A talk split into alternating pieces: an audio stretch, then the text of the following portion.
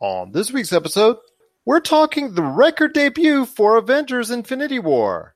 How well did The Walking Dead wrap up its final battle? The winners and losers of the NFL Draft. And which movies do we think you should see this summer? All this and more as we once again delve into the pop culture cosmos.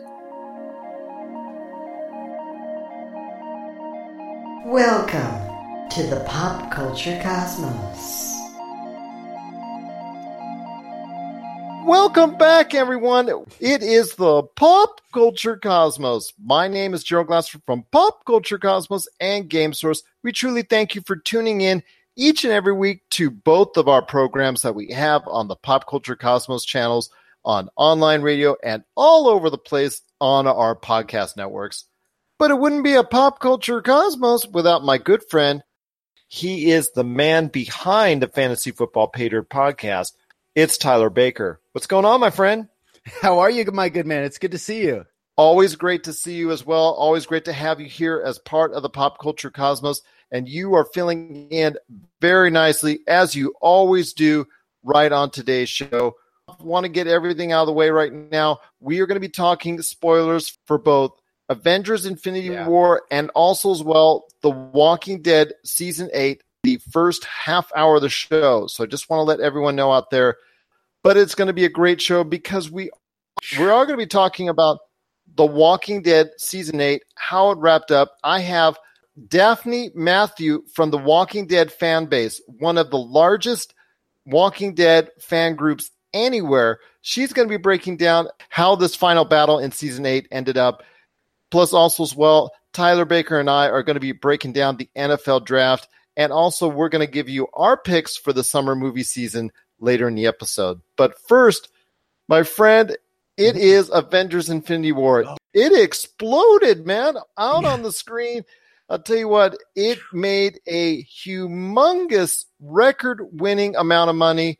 Over $250 million this weekend at the box office, breaking the record that was held by Star Wars: The Force Awakens, and over $630 million worldwide.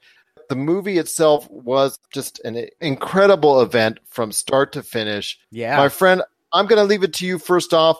Your thoughts on Avengers: Infinity War. And again, I'm going to tell everybody out there for the next few minutes, we've got nothing but spoilers we're going to talk about when it comes to Avengers: Infinity War. My recommendation would be to find a nice, comfortable theater. It is a 2.5-hour movie, so find one that has the reclining seats, maybe an IMAX 3D if you have that available to you as well. It is an amazing movie, but it is long. It's 2.5 hours, but I'll actually tell you, 2 hours 40 minutes. Actually, even longer than that. Yeah, but I'll tell you, you're not going to be bored.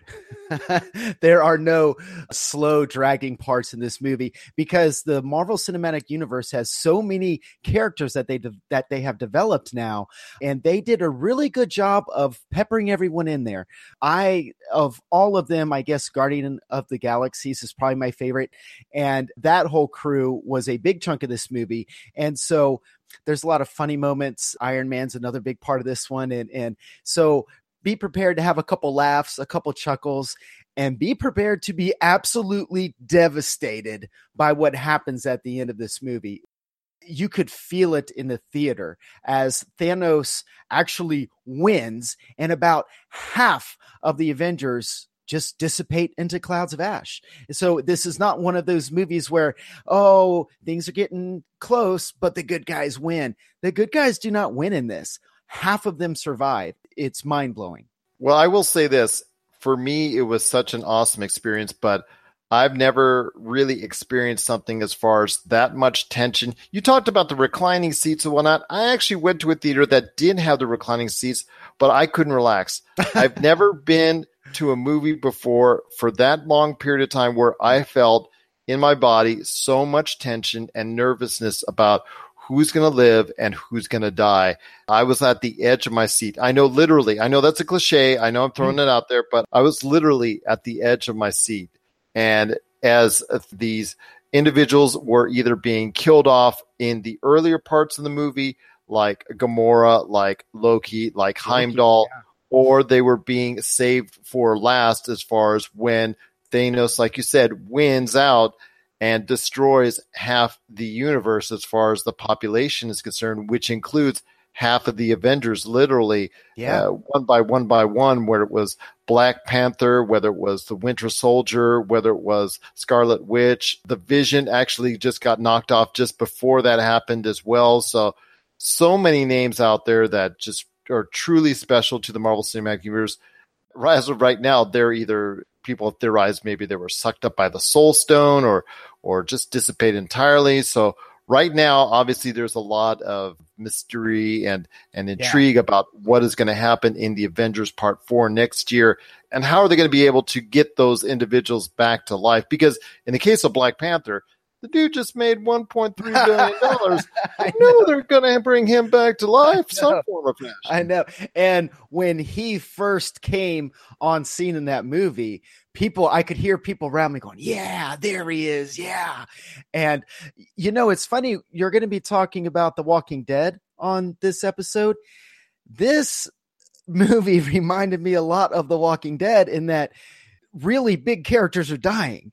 It really reminded me of, okay, you know, nobody's sacred. Nobody's safe. Anybody at any moment could go in this movie. I mean, the opening scenes, Loki dies, and it just keeps happening. And then, Man, the last 2 minutes of the movie, absolutely. The theater that I was in was dead silent. People just could not believe what they were seeing. And for a movie to be able to do that, it's awesome.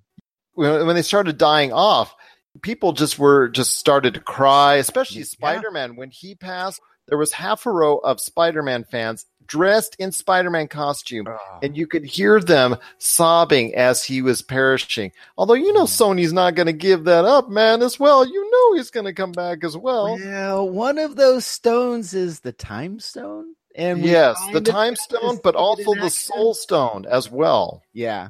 Yeah. So, you know, maybe they set the groundwork for an avenue to get control of these stones back and maybe make things right that were wronged. Who knows? But for right now, the Marvel Cinematic Universe is devastated. It is. And the Infinity Gauntlet itself, if you notice, after Thanos just snapped his fingers, the Infinity Gauntlet itself was damaged, could be destroyed because it was all charred and it already done its dark magic. And I will actually break this down even further with Josh later in the week on our Friday show, the PCC Multiverse. Thanos, played by Josh Brolin, did an amazing job of convincing you that he was not 100% evil and whatnot. Yeah. That he had a purpose, that he had a mission to what he was doing, that he had in his own mind legitimate reasons for carrying out the destructive nature that he was doing. And he's not a typical villain, like you said, that's just pure evil. And this movie did a really good job of continuing to develop that character. In the other movies, he's more of just kind of this nemesis, and you really didn't know a lot about him. The flashbacks with his daughter, and then the sacrifice that was made and the emotion that was shown, you're right. It does touch on, like, hey, you know, there are two sides to this evil, and he is completely evil. I mean, but he's not insane because he's thinking out things in a logistical fashion. Yeah, absolutely. You know, everything was cold and calculated, but as even said himself during the course of the movie, it was a logistical way to try and combat the issues of overpopulation and the drain on resources, because there's a finite amount of resources in the universe, and he was acting in the only way that he thought was reasonable and sensible to him. That unfortunately meant the death of a lot of individuals beforehand, and then after he gained all the stones in the Infinity Gauntlet. I was surprised that he was actually able to get all the stones, and then furthermore, I was surprised that he was actually able to carry out his snap and actually wipe out. That was a big thing, because we had been leaded in and thought that maybe Cap is going to die in the battle, but they're going to save the day, or Iron Man might perish, but you know, the day might be saved. Turns out almost everybody from the earlier part, in fact, pretty much everybody from the earlier part of the phase 1 of the Marvel Cinematic Universe is still alive in some form or fashion. I think really when it starts down to it, I think Winter Soldier and Falcon are the first individuals that have been there longest that I think get knocked off first. The kind of carnage that was there was just truly, it was gutsy, and I think it was the right call to make.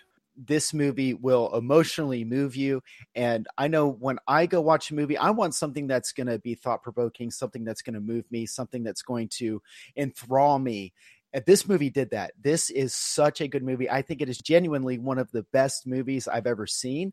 Now, you would have to have seen some of these other Marvel movies for you to already be endeared to these characters, for this movie to really have the impact that it is meant to have. But man, I 100% agree. This is a great, great movie. And I cannot wait to go see it again in the theaters. I'm probably going to go again tomorrow. I am going to go sometime, hopefully next week as well. And I definitely encourage everyone to do so. But if you have not become familiar with the Marvel Cinematic Universe, you do need to check out at least one of those breakdowns that you can catch on YouTube or whatever.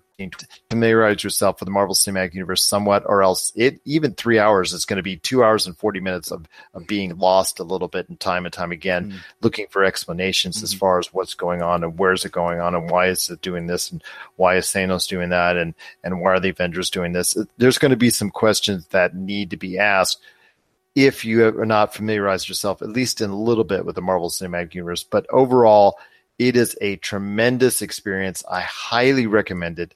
Tyler recommends it too, and we just cannot say enough good things about it. Any last thoughts on Avengers: Infinity War, my friend? I have no idea what they're going to do with the next movie, and that makes me want to see it even more. Exactly, because it does feel like this is a part one, and that was the original intent. It was called originally Infinity War Part One. Oh, okay. So even though they gave it its own name, and they're going to give the second one a different name, it does feel like a part one. Because Thanos does win out, and Thanos is just sitting there chilling because he accomplished his mission. And I will tell you right now, it is a tremendous, tremendous job done again by the Russo brothers. And you should definitely make an effort to go see Avengers: Infinity War in the theaters, because it is truly an event worth watching. What are your thoughts on Avengers: Infinity War? If you haven't seen already, you got to go check it out. But if you have, what did you think? Share us your thoughts, popculturecosmos@yahoo.com. Also as well, popculturecosmos, Humanica Media, Game Source, or Fantasy Football Pater Podcast on Facebook. This is the Pop Culture Cosmos.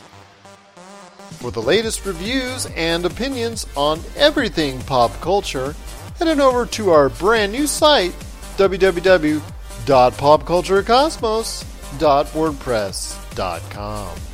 And we're back with the program. Thank you so much for sticking around and enjoying what we have going on here with the Pop Culture Cosmos and the PCC Multiverse. We truly appreciate it. I haven't been able to talk too much about this show on our show. It's something that over the past few years has definitely become a defining show within the realm of pop culture, and that is The Walking Dead. AMC's big hit over the past 8 seasons. It's done tremendously well over that span of time, but there's kind of like some watershed moments right now as far as not only what went on in the finale for season 8 and season 8 as a whole, but also the future of the series as well. And who better to talk to me than one of the leading administrators for the Walking Dead fan base, which is one of the largest Walking Dead fan groups anywhere you can go. It's available on Facebook as a page or a group. It's the Walking Dead fan base. And I'll tell you what, it's great to have her here with us tonight. It is Daphne Matthew. How are you today? Good evening, Gerald. I'm doing fine. Season 8 has been completed. It did get completed with a final battle. I'll put that in quotations between leaders Negan from The Saviors and Rick from obviously our hero over the course of time, Rick Grimes, over the course of 8 seasons, has been such an integral part of the series. Your thoughts on the way season 8 wrapped up, and also as well season 8 as a whole, because I know you have some thoughts on that as well. Oh, I do. As far as the finale go, I think the finale was done. It was done pretty well. It could have been longer. I think a lot of people were hoping that the final battle would have been longer and more, a little bit more detailed, but I guess because Fear started right after it, or time frames or what have you not, it was just a regular 1 hour, 5 minutes episode. But within that time span, they did cover a lot of ground. They resolved the issue mostly between Negan and Rick with the original comic book ending for All Out War, which was Rick slitting Negan's throat and saving him. As regards to Maggie's reaction, I think that was a normal reaction for a woman who just lost her husband. But the twist to it was the last scene between her, Jesus, and Daryl, where it appears that she's plotting something. Now, whether it's an eternal civil war, perhaps? Yes. I don't know. I mean, I also read the comics, so I pretty much know what happens after All Out War, but I won't give it away because I would like to see how it comes out on the show. But I think a lot of people were a little bit surprised with her reaction. I mean, the grieving widow, that's understandable and all, but for her to actually, her Jesus, especially Jesus, because we haven't seen Jesus. It's like he started showing up in season 6. We didn't see him most of 7, most of 8, and then all of a sudden, in the very last episode, he's sitting there with Maggie plotting to take action against Rick along with Daryl. Daryl, that was very shocking. Well, obviously that was done for shock factor, but also as well, Jesus, like you said, being suddenly pushed into maybe a forefront role, which is something that is different from the comic books because it's had a stronger impact in the comics than the TV show up until this point. Is that correct? That is absolutely correct. I mean, it was like a lot of people, one of the posts that was common on the fan base was actually, where is Jesus? I mean, it was like he vanished for like a season and a half. It was like he was there in the beginning. He introduced Rick to the kingdom and to the hilltop, and then it was like you didn't see him much. It was like, okay, this guy is supposed to be an integral character in the storyline. He's actually supposed to be Maggie's confidant, and also, you know, he had more of a role in the comics, and then all of a sudden you don't see him, and it's like, okay, where is this going? Did they do a heat on us and write him out and we didn't know about it? But then he shows up Episode 14, when the Hilltop got attacked by Simon, and he killed a couple of reanimated Hilltop people. And then in the finale, he was there for a little while. So it was really interesting to see that they have not utilized that character at all throughout his tenure on The Walking Dead so far. I'll say so far. So far. And obviously, it looks like he's going to play a larger role on the television series going forward, at least in the interim, because you know how they love to take out main characters at some point in time that are not named Rick Grimes.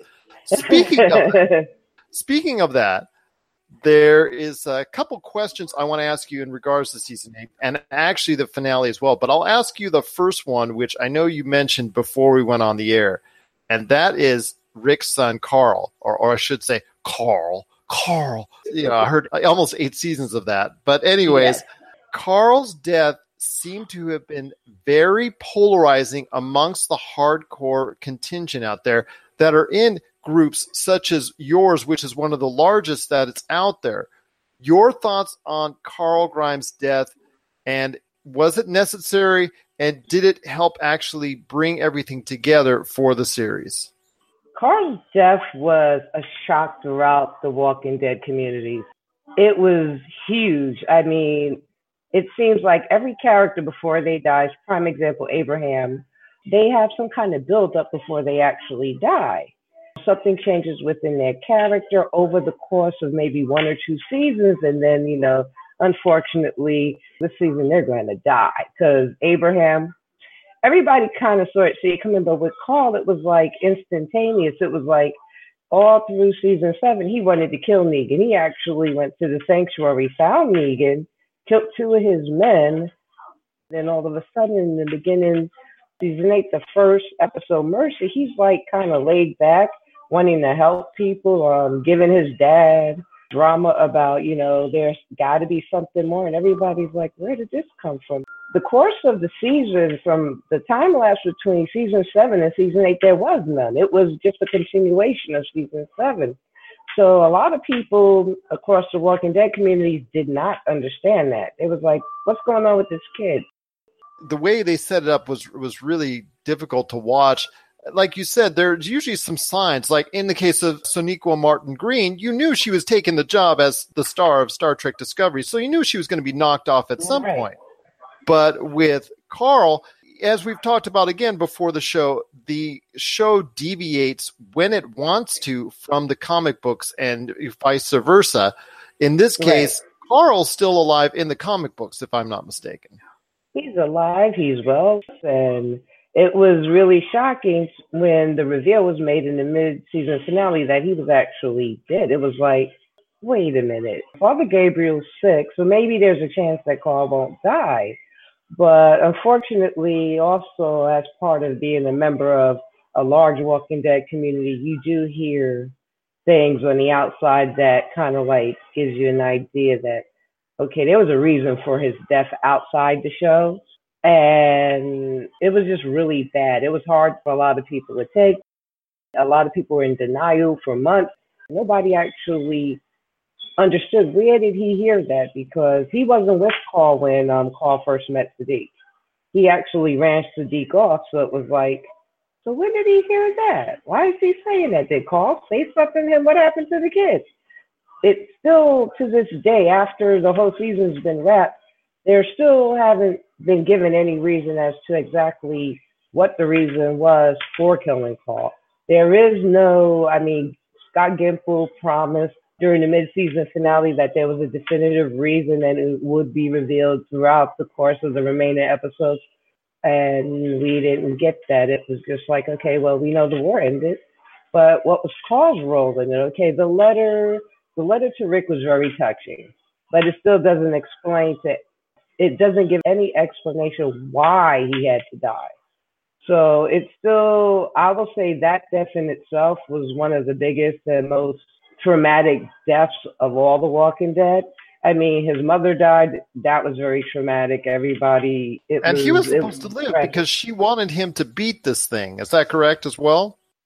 Yeah, he was supposed to live for two reasons. One was that his mother's dying wish, and the other one was that he eventually was supposed to take over. I mean, next season is supposed to be, and everybody knows this because it's been teased, the Whisperer storyline, which was Carl's coming of age storyline, and all of a sudden now it's not going to happen the way it did in the comics. So now the communities on the whole are left with a big gap with, well, how are they going to play this out? Because there is nobody close to Carl's age on the show that could carry that storyline. So I guess they're going to leave out the Carl part of the Whisperer storyline and just hopefully it'll be shorter, because one of the biggest complaints about season 8 was that all-out war took the whole season. And Scott Gimple said very early on, before it even aired, that all-out war would not take a whole season. So there's a lot of, how should I say it, irk with Scott Gimple about that. Yeah, there was... Oh, God, there was like 100,000 signature petition to fire him. He didn't get fired, but he's no longer involved with the show on a day-to-day basis. So that Scott Gimple, who was the showrunner for The Walking Dead, who, like you said, was bumped up to executive producer role as far as over both the series The Walking Dead and Fear the Walking Dead, as far as now that the great actor Lenny James, who does a tremendous performance. I love Morgan as far as his character is concerned, and he's now transitions over to try and spice things up for Fear the Walking Dead. But we'll go into that a little bit later. Yeah. I want to ask you one last question on season 8, because I'm going to be honest with you. It was a really big letdown for me on this all-out war that actually never really happened. It was actually pretty much Eugene coming up to save the day.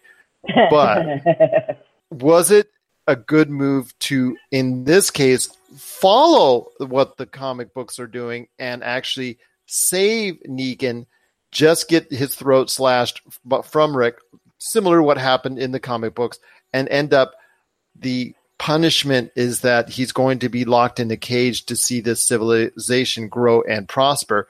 Meanwhile, just his presence being the antagonist for individuals, like you said, like Daryl, Jesus, and most importantly, Maggie, who is the leader of the Hilltop at this point in time. Do you think it was a good call to make to follow the actual storyline of the comic books, or do you think they should have deviated in a different direction? Me personally, I think it was great that they didn't kill him. I think for two reasons. One of them is that keeping Negan alive was the thing that changed Rick, because as we saw Rick's character change over the course of season 7 after Glenn and Abraham got killed. Actually, it goes further back because Rick was sort of Negan-ish in seasons 5 and 6 when they were on the road going to Alexandria, even going back to the prison. His whole stance was, after they got off the farm and every community they encountered was that if they don't step in line, we'll just take them over. So he was sort of Negan-ish, but he wasn't exactly Negan to that point of brutality like Negan was. I mean, Rick was brutal. Rick killed some people, and it was not pretty to see him kill them, but he did have some characteristics of Negan. But I think for Rick personally, after losing Carl, after losing his wife, after losing people he loved, his so-called right-hand man in Glenn, he had Abraham, and unfortunately Abraham's comic character was better than on the show. His character didn't develop fully like his comic character. He was at one point, instead of Daryl, the person Rick went to for strategic advice in the comics, whereas Daryl was on the show. So basically, with the finale, with Rick not killing him, it was sort of a redemption for Rick himself, too. He had to take a step back. I mean, he read Carl's letter. Everybody saw the episode where he read Carl's letter, and he still wanted to kill Negan. He didn't care what Carl said. If Carl's dying words and wishes could not stop Rick from killing Negan, seeing Negan vulnerable in that moment when he begged for 10 seconds and you saw Negan's expression, like, okay, because he knew Negan loved Carl. So Rick used that to his advantage when he begged for 10 seconds and he said, for Carl, please. And I think in that moment, Rick realized by killing Negan, he would just become another monster like Negan. And he couldn't do that. That's never been Rick's nature from when he woke up in the hospital until now.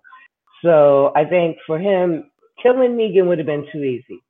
It would have just been one act and it would have been over.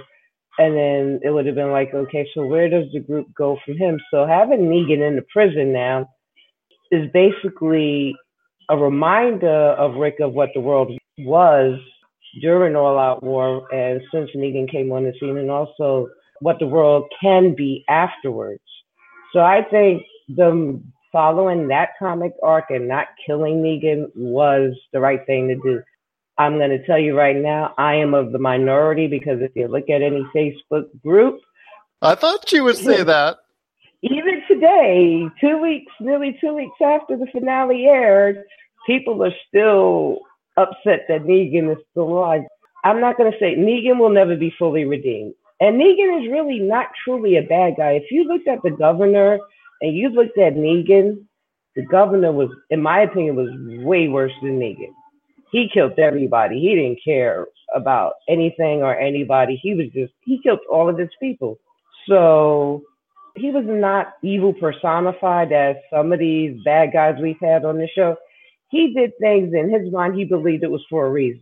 He thought this was the way to save people by being, the big man, and, having people in line and having his harem of wives. I mean, there was some parts of Negan nobody could like. I mean, his own mother may have not even liked him with some of the things he said. This is but true. He thought his way was a means to an end. I thought it was a good move. I thought it was a smart move. And that's going to be the whole debate all summer. Why Carl is dead and why is Negan still alive? So that's what you're going to see across Facebook the whole summer.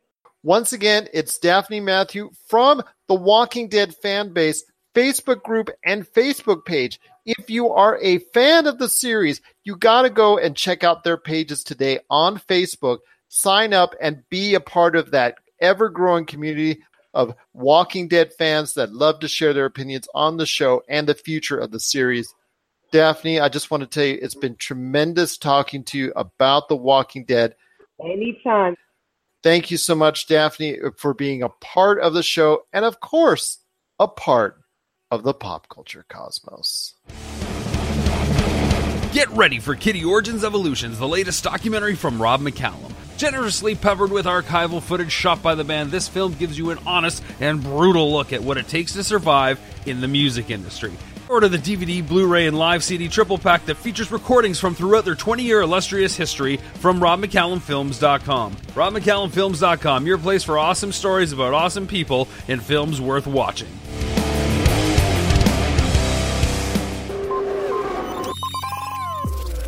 And we're back. We just want to make sure and let you know our shows are being streamed 7 days a week on online radio stations and that we deliver two brand new shows covering the latest in pop culture each and every Monday and Friday to Apple Podcasts or over 30 different podcast networks. Just subscribe to any one of them on the Pop Culture Cosmos channel to get extra content, or just check out the Pop Culture Cosmos Facebook page for our entire radio schedule and a list of those podcast networks. And don't forget the Fantasy Football Pater Podcast Facebook group. You got to join up today if you're a fan of football or you really want to get the leg up on the upcoming football season for all you fantasy football players out there. Speaking of football, the NFL draft just concluded this weekend.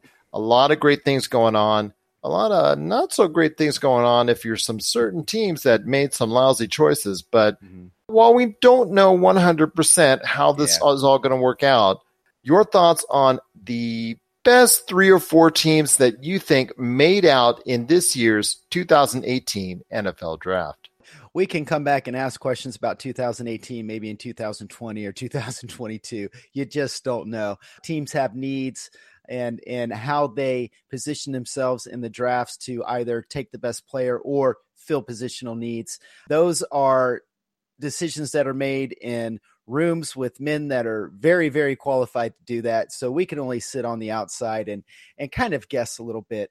But there were some interesting things in this draft. The Cleveland Browns, if you're going to talk about the 2018 draft, you have to talk about the Cleveland Browns and what they did. They had the number 1 and the number 4 overall picks.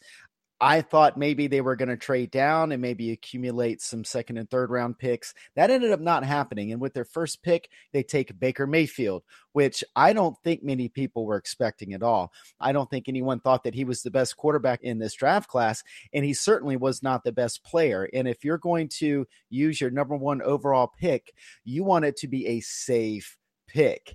And they did not go safe pick with Baker Mayfield.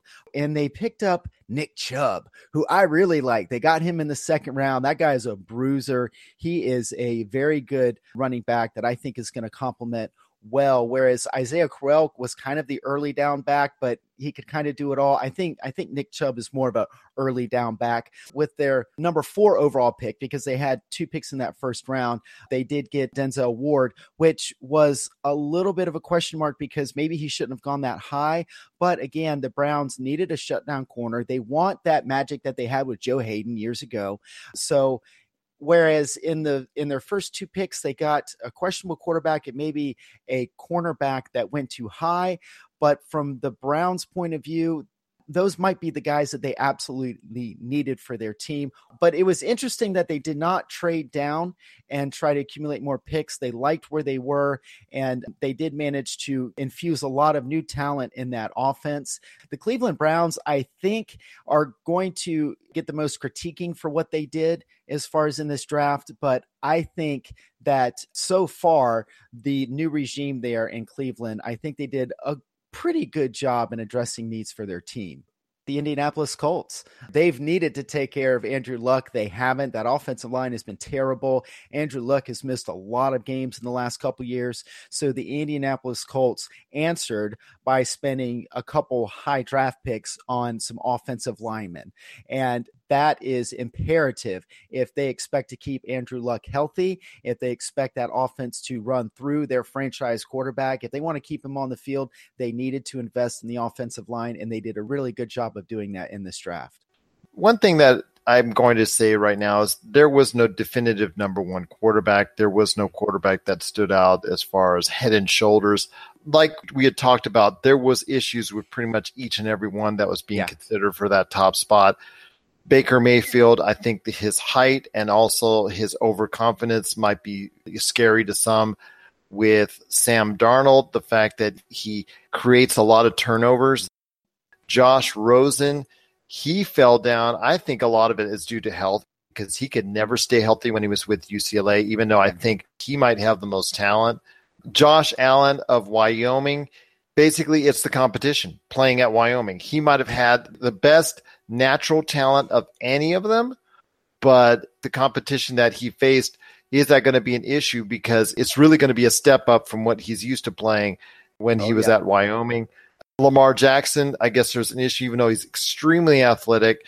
A lot of people do not have confidence in his accuracy or his arm strength. There's questions, like I said, with each and every one.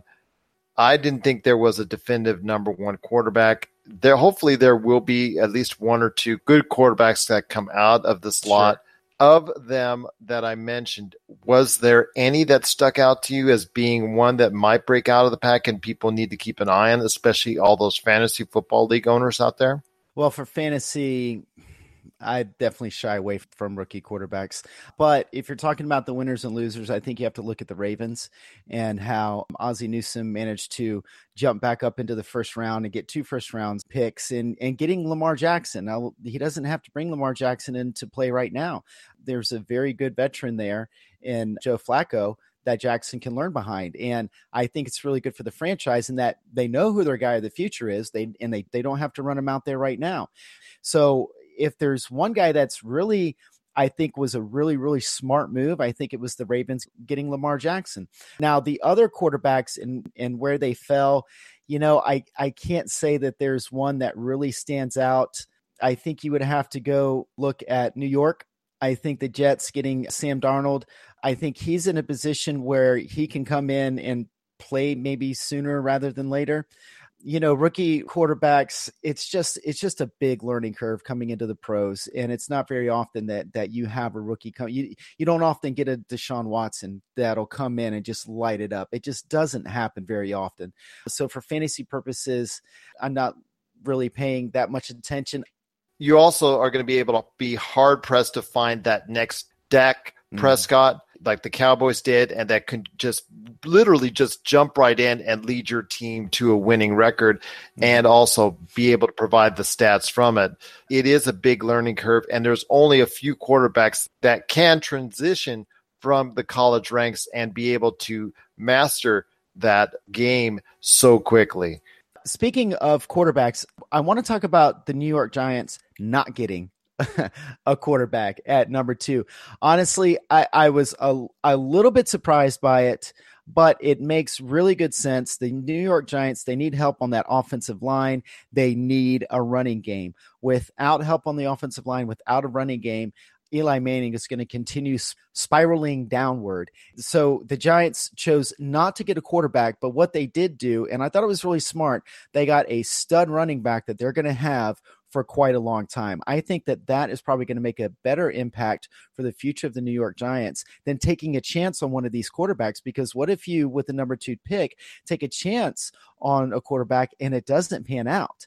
Well, with Saquon Barkley, number 2 overall is really high to take a running back, but he's one of the best running backs that's come out in a very long time.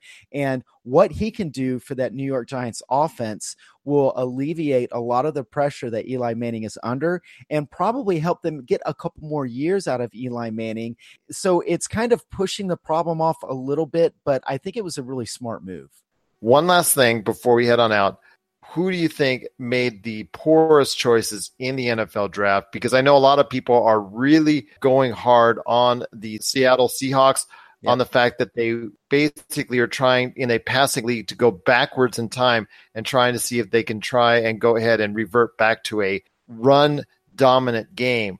Is that something that stuck out to you? And are there any other teams that really made poor choices this year in the NFL draft? They were a couple teams that just didn't have a lot to work with. The Texans didn't have a lot to work with. They were a couple of other teams that didn't have early round picks. But if you're looking at the losers, it is 100% Seattle. If you listen to my podcast last year, I was not high on Russell Wilson. I was not high on that team, period, because of their refusal to address the offensive line. And here we are, 2018, and they picked a punter. They traded up and got a punter before they started working on that offensive line. I don't know what these guys are thinking. Now, they're the professionals, and I'm just some dude on a podcast, but I don't understand how they can completely neglect the offensive line when Russell Wilson has been running for his life for the last couple of seasons. Have they learned no lesson from the Colts? Have they learned no lessons in watching Russell Wilson limping around on the field and still trying to make it happen? I just don't understand it. And even the picks that they made, I didn't think were very good. Yeah, they got a great punter. Good. That's great. But they didn't do anything to address the biggest need on that team. And that defense has been crumbling, and that defense is getting picked apart.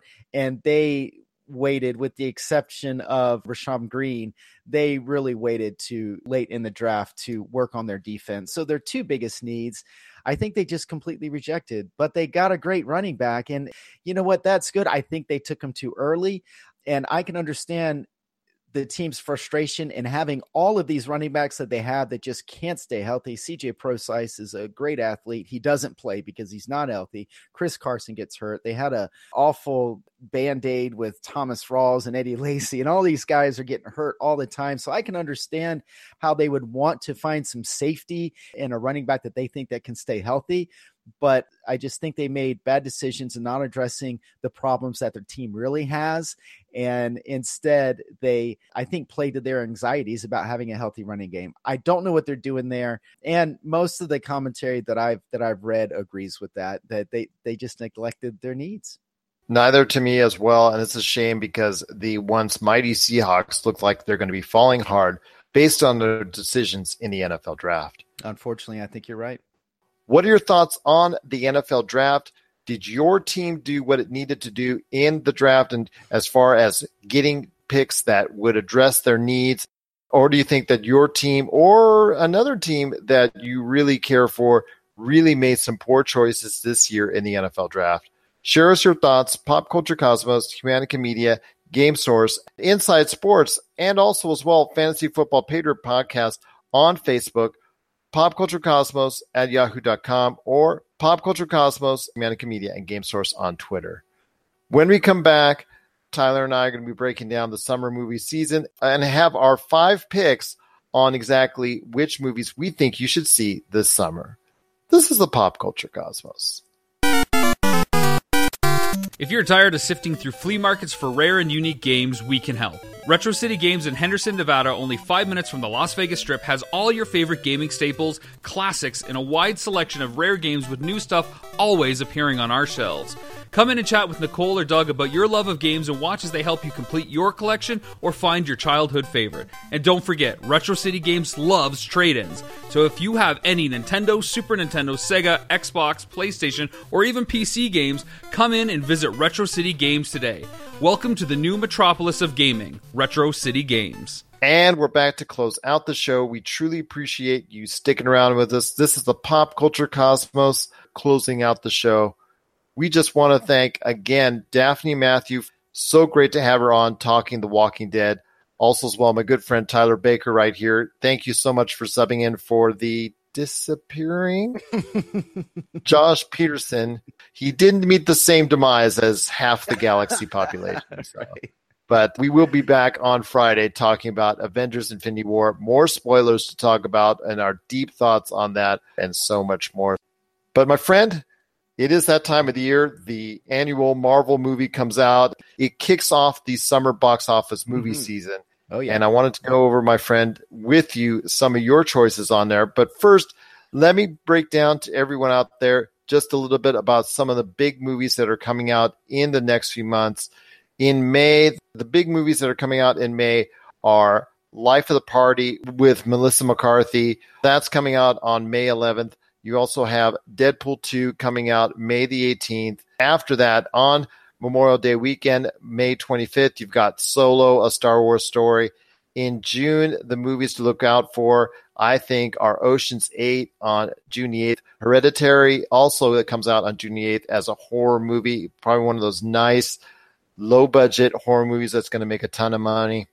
And you also have on June the 15th, The Incredibles 2, Tag, and Superfly. Those are all going wide on June the 15th. On the 22nd of June, you've got Jurassic World Fallen Kingdom.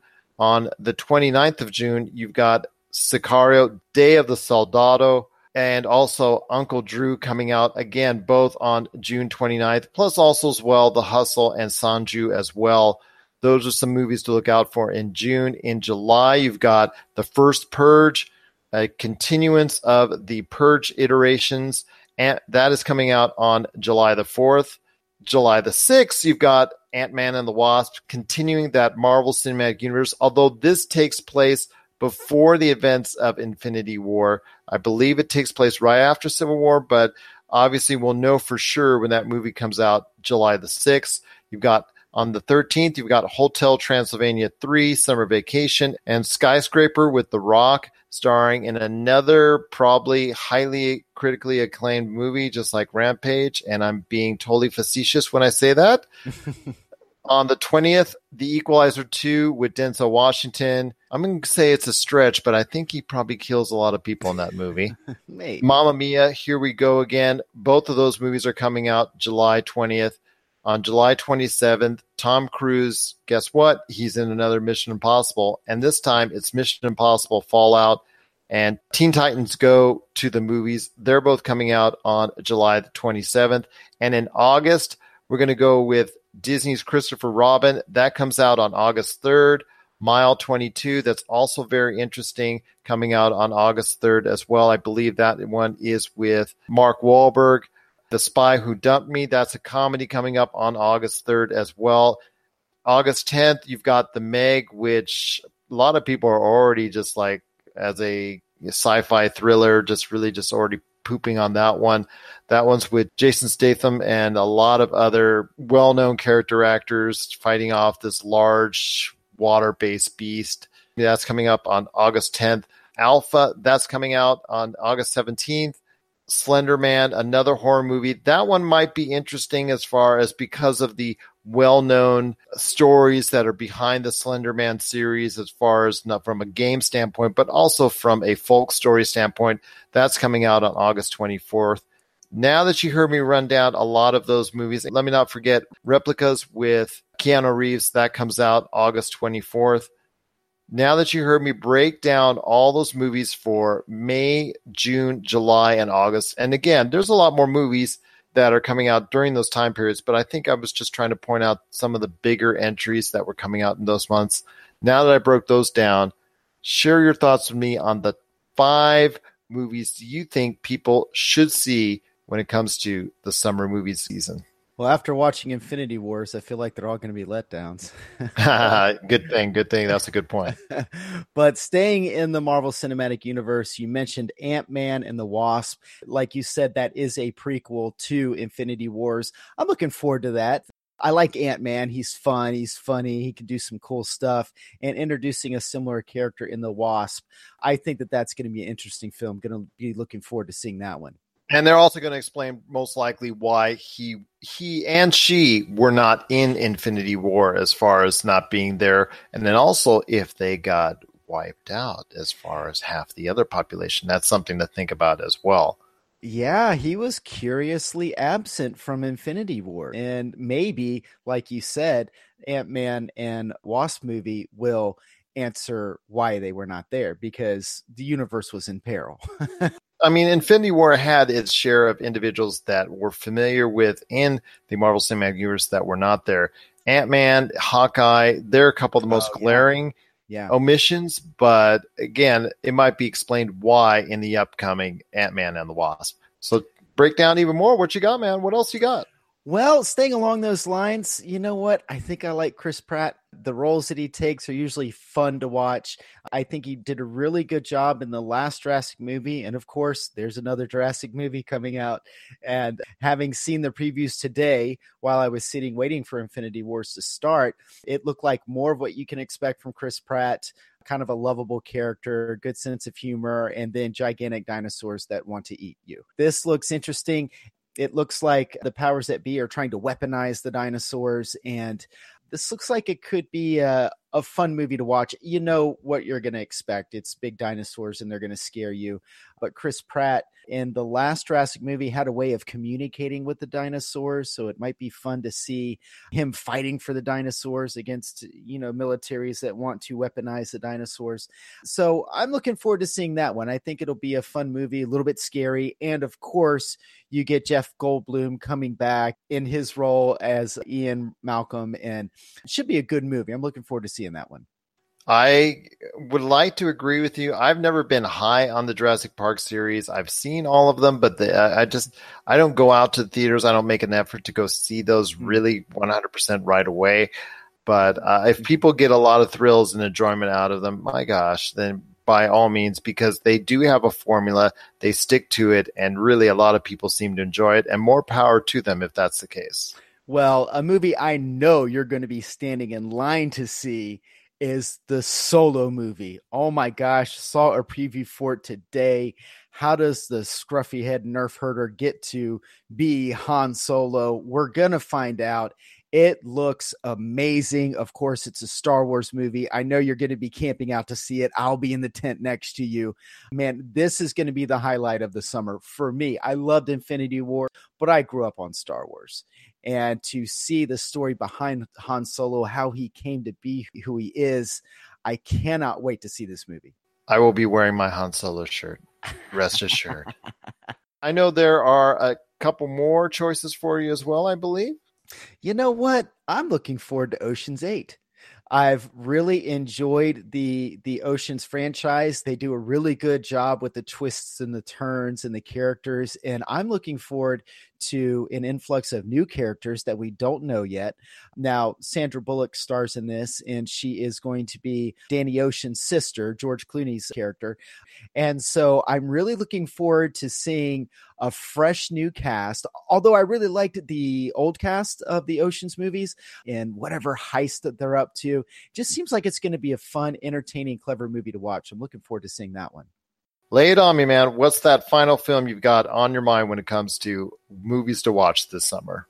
Well, as I was sitting in my comfortable chair waiting for the Avengers movie to start, they showed a preview for Mission Impossible, and it has this incredible motorcycle chase scene through Paris. Just watching that preview, I knew I was going to have to go watch this film. Now, Mission Impossible, you know what you're getting. It is huge explosions and gigantic stunts and things that are a little over the top, which isn't always what draws me to a movie. But when I'm watching that motorcycle chase, I knew I was going to have to go see this movie. What are some of the movies that you're going to make it a point to go see this summer? Funny you should ask that. And I'll break it down real quickly for everyone out there.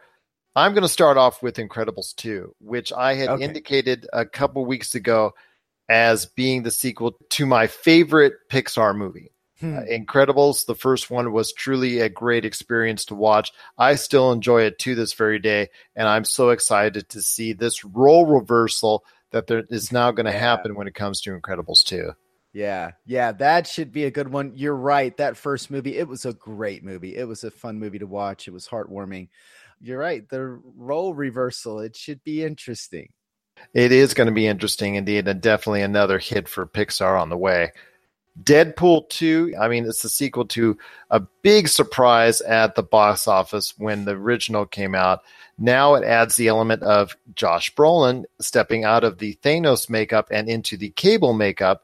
Cannot wait to see that movie. It's going to be hilarious. I know I'm going to be laughing from beginning to end on that one. Oh, yeah. The Equalizer 2, actually, I've seen the movie with Denzel Washington previously, and I enjoyed it. Although, like I said in the preview that we were just talking about earlier, he's going to kill a lot of people, and that's what it's all about. People are just going to see him knocking off one bad guy after the other because that's what he's best at doing as the Equalizer. Sicario. 2 is something I also want to see. I just saw Sicario, the original, about 3 weeks ago. I was sorry that I didn't get a chance to see it in the theaters. It's going to have, again, Josh Brolin, along with the guy he presumably kills, the Collector in the Infinity War, Benicio del Toro, who we think got killed in the Infinity War by Josh Brolin. I mean, it's like Kevin Bacon here. 7 steps to Kevin Bacon, 7 steps to Josh Brolin in this case. So it's the summer of Josh Brolin, ladies and gentlemen. It is. He's going to be making out like a bandit, I tell you. But he's back in Sicario 2. So is Benicio del Toro. And they were ruthless in this movie. And I enjoyed it. Now they're going to start an all-out war against the drug cartels in this movie. And I definitely want to see it and make it a definite watch on my list. I fully intend to see every Josh Brolin movie this summer. Oh, there you go. That includes Sicario 2. So I think it's Day of the Soldado, if I remember correctly. Yes. So definitely check that out. My last movie is kind of a surprise. And I didn't mention it in our preview. And I kind of kept it a secret for a reason. And that is on July 11th. It's going to be on a Sunday. It's a re-release. It's going to be in limited theaters, but if you get a chance to check it out, it is the re-release of The Beatles' Yellow Submarine. Oh, I didn't know that they were going to re-release that and show. Yes, so I'm assuming since it's re-released, it's been digitally retouched. Yeah, and a movie that was, I thought, on my old 1970s, 1980s. Colored TV that was horrible to look at or whatnot still was enjoyable to watch, and the colors popped out at that point in time on that. Just imagine if it's been redone digitally and how it will look on the big screen. The Yellow Submarine by the Beatles was just, I've only seen it a couple times in my life because it's been really hard to catch, but I enjoyed it so much. And I tell you what, it is truly something that is special. And I may take my girls to it to have them better understand who the Beatles were and what the phenomenon was all about. But it definitely is something that, you know, if you're a longtime fan of the band, or even as someone you just want to know more about that time frame that the Beatles were so huge in, you should check out the re-release of The Yellow Submarine when it hits theaters in probably a limited fashion on July the 11th. Wow, good call on that one. Yeah, you threw me a curveball. Well, what do you think about that, man? If it is anywhere near me, I probably will see it. I saw it was a couple of years ago, Led Zeppelin's Song Remains the Same was put in theaters. And of course, I went to watch it, and it was great. I'm a huge Zeppelin fan. I still listen to Led Zeppelin. I don't listen to the Beatles as much anymore, but there was a time in my life when I was in high school where we all just caught on to the Beatles. It is such good music. It's timeless music. 50, 100 years from now, somebody's going to plug in a Beatles song and they're going to love it. I mean, the music is just so good. And the prospect of them re-releasing Yellow Submarine, touching it up a little bit for the next generation, I think that's awesome. It just really doesn't get distributed very much to the public for some odd reason or whatnot. Maybe it's legal, maybe what have you. But definitely this is an opportunity to see it on the big screen. And I think if you have the chance to do so, you should catch it on the big screen just to understand that part of history as far as the Beatles when they took over and became probably the biggest entity on the planet. Probably, so, yeah. Yeah. So, well, those are our thoughts on the summer box office movie season. If you have thoughts on what movies you'd like to see that weren't on our list, share us your thoughts, popculturecosmos@yahoo.com. Also as well, Pop Culture Cosmos, Humanica Media, Game Source, and Fantasy Football Pater Podcast on Facebook and Twitter as well. Any last thoughts before we go out, my friend? It's been a couple of hours since Infinity Wars ended, and I just want to watch it again.